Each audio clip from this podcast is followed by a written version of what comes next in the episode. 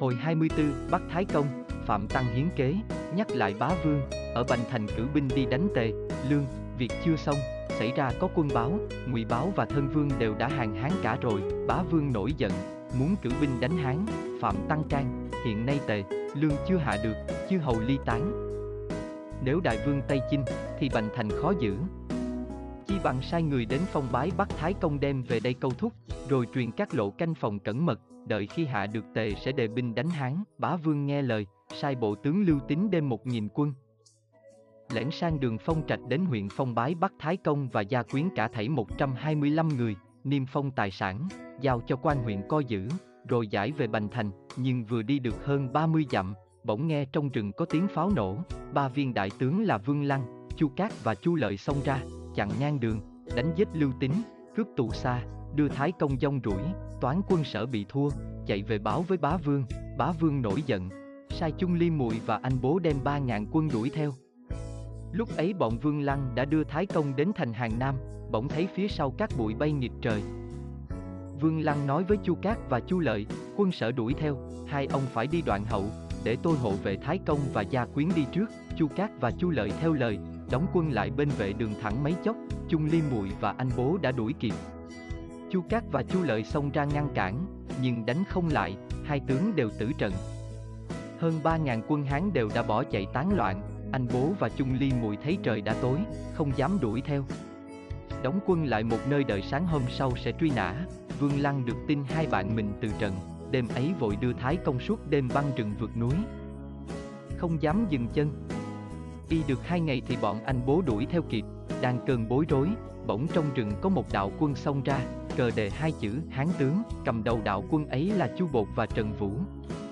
Hai tướng xông ra chặn anh bố và Chung Liêm muội lại, Vương Lăng thừa cơ hội phò gia quyến thái công thoát qua khỏi núi, anh bố và Chung Ly muội đuổi theo suốt mấy ngày, người mỏi, ngựa mệt, nay gặp hán tướng đánh sao cho lại, hai bên giao chiến một hồi, quân anh bố đuối sức lui dần, Chung Ly muội bàn với anh bố, quân hán đến cứu viện, thế mạnh lắm. Quân ta đường xa địch không nổi, chi bằng thừa lúc trăng sáng ta rút quân là hơn, anh bố nghe lời ra lệnh lui binh, Vương Lăng bảo hộ Thái Công về đến Hàm Dương, Hán Vương được tin ra khỏi thành nghênh tiếp, cha con gặp nhau, gia đình đoàn tụ, nỗi mừng tràn ngập cả kinh thành. Giữa lúc đó anh bố và Chung Ly Mùi kéo tàn quân trở lại Bành Thành, mặt buồn rười rượi, vào ý kiến bá vương tâu trình tự sự, bá vương hỏi, Vương Lăng là người thế nào lại lắm mưu chức như vậy? Phạm Tăng nói, Vương Lăng là một mưu tướng, lại là người chí hiếu. Năm trước, Vương Lăng tụ đảng ở Nam Dương rồi theo phò Hán Vương, Hiện nay mẹ Vương Lăng còn đang ở với người con thứ hai là Vương Trạch, làm nghề cày ruộng nơi huyện Bái. Nếu ta bắt được Lăng Mẫu đến đây, rồi sai người dụ Vương Lăng, ắt Vương Lăng vì hiếu về hàng sở, bá Vương lập tức sai người đến huyện Bái, bắt Lăng Mẫu dẫn về Bành Thành, và dụ rằng, ta nghe con mụ là Vương Lăng, hiền hòa, dễ dậy, nếu mụ bảo Vương Lăng về hàng sở, ta sẽ phong tước vạn hồ hầu, cả nhà đều hưởng lộc trời. Mụ hãy viết một phong thư, ta sai người đem đến, Lăng mẫu chỉ cúi đầu không đáp, Phạm Tăng mật tâu với bá vương, xin cứ giam lăng mẫu một nơi, sai người trông coi tử tế chờ khi quân Hán đến cướp cõi, bấy giờ có kế hay, bấy giờ Hán vương ở Hàm Dương, quân thế mỗi lúc một lừng lẫy, liền gọi quần thần bàn việc đánh sở, hàng tính tâu, quân ta dẫu mạnh, nhưng bên đông còn có ân vương ngăn trở, phải phục được ân vương đã. vả lại, tuế tinh năm nay chưa được lợi, xin cứ chiêu tập hào kiệt, luyện tập quân sĩ, chờ đến sang năm sẽ hay, Hán Vương khen phải. Hàng tín liền bái biệt, lĩnh quân đi đánh ân vương. Kéo đến Hà Nội, cách 50 dặm Hà Trị, ân vương là tư mã ngang biết trước, đã sai quân đóng đồn. Cách bên ngoài 36 dặm, và các quân phòng thủ bốn mặt thành, rồi hội các tướng thương nghị, ân vương hỏi triều thần, hàng tín quân nhiều thế mạnh, lại lắm trước quỷ, mưu thần, ta phải dùng cách gì để địch lại, mưu sĩ ổ văn đại nói, cứ như ý tôi, chỉ nên phòng thủ cẩn mật, đoạn sai người về bành thành phi báo với bá vương, chớ nên khinh chiến, đại tướng tôn dần nói, hàng tín ở xa đến đây, người mỏi, ngựa mệt, ta cần phải đánh ngay. Nếu diên trì khó thắng, phó tướng ngụy Hanh nới, đánh là phải, nhưng việc cầu cứu cũng cần thiết, ân vương nghe lời, một mặt sai người phi báo về Bành Thành, một mặt sai Tôn Dần điểm quân xuất trận, hàng tín vừa hạ trại xong, Tôn Dần đã đến ngay trước dinh khiêu chiến, hàng tín vỗ ngựa ra, hét lớn, ân vương nhà ngươi không biết cơ trời, không rõ nhân thế. hiện nay chư hầu đều hàng phục Hán Triệu, nước ngươi nhỏ bé, sao dám kháng cự, Tôn dần nói, Hán vương nhà ngươi cướp được Hàm Dương, như vậy cũng đủ lắm rồi, cớ sao còn đem lòng tham giấy loạn khắp nơi. Thật không biết biết sức mình. Phan khoái đứng sau nghe nói, nổi giận, vỗ ngựa tới đâm nhầu một kích. Tôn dần trước đánh. Hai bên đánh đến 50 hiệp mà vẫn chưa phân thắng bại, Ngụy Hanh thấy Tôn dần không địch nổi Phan khoái, liền xem đến đánh giúp. Bên kia, Tiết Ân và Trần Bái thấy vậy cũng xông ngựa vào trợ lực với phàn Khoái, trận chiến bừng sôi, bụi cát bay nghịch trời, Ân Vương đứng trên thành trông thấy, vội vã đem một đạo quân, mở cửa thành ra tiếp ứng, Hàng Tín cũng vội vã sai Chu Bột, sai Vũ, Lưu Quán và Ngân Hấp ra đối địch, Ân Vương đánh một hồi, liều thế không thắng nổi. Bèn thu quân vào thành. Hàng Tín xu quân đuổi theo vây hãm, nhắc lại, sứ thần của ân vương tuân lệnh đến Bành Thành cầu cứu, nhưng đến nơi bá vương đã đem quân đi đánh tề, lương nên vắng mặt, sứ giả lại thân hành đến đa phận tề, lương để dân thư, bá vương được thư, mở ra xem, nổi giận hét lớn, không ngờ thằng thất phu lưu ban ngày nay dám hoành hành như vậy, liền gọi Phạm Tăng đến hỏi, nay tề, lương chưa hạ được, nếu giải binh đi cứu Hà Nội e lòng quân chán nản. Ta định sai người đi thế có được chăng? Phạm Tăng nói, hàng tín không phải là tay vừa, đại vương không thân chinh thì không ai địch nổi. Tuy nhiên, việc đánh tề lương đã lỡ, không thể bỏ đi được, xin đại vương sai hạng trang, quý bố đem ba vạn quân thẳng đến Hà Nội phòng bộ, chờ khi hạ được tề lương sẽ di binh đến phá Hán.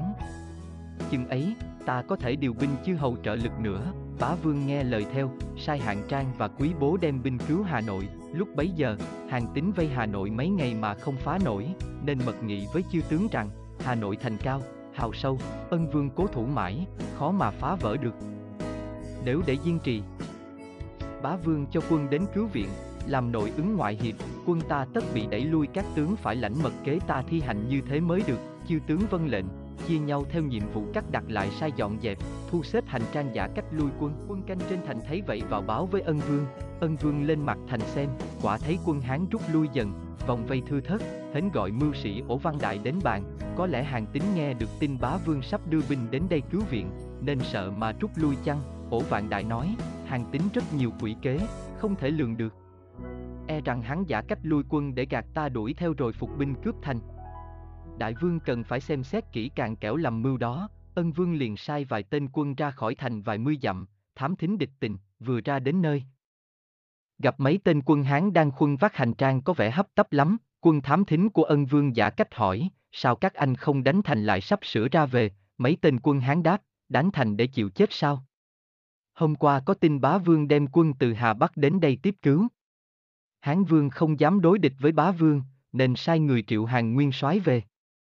Nhân mã đã lui hết cả ruôi, chỉ còn một số chúng tôi ở lại khuân vác những đồ nên ở lại mà thôi, quân thám thính mừng thầm, trở về báo lại với ân vương, ân vương nói, thế thì ta đem quân truy kích ắt chúng sẽ không còn manh giáp mà trở về. Liền ra lệnh cho tôn dần, ngụy Hanh dẫn một vạn quân đuổi theo.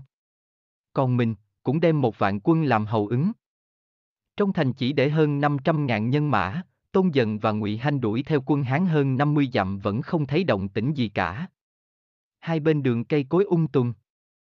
Trời đã xế bóng, Tôn Dần truyền đóng quân tạm nghỉ.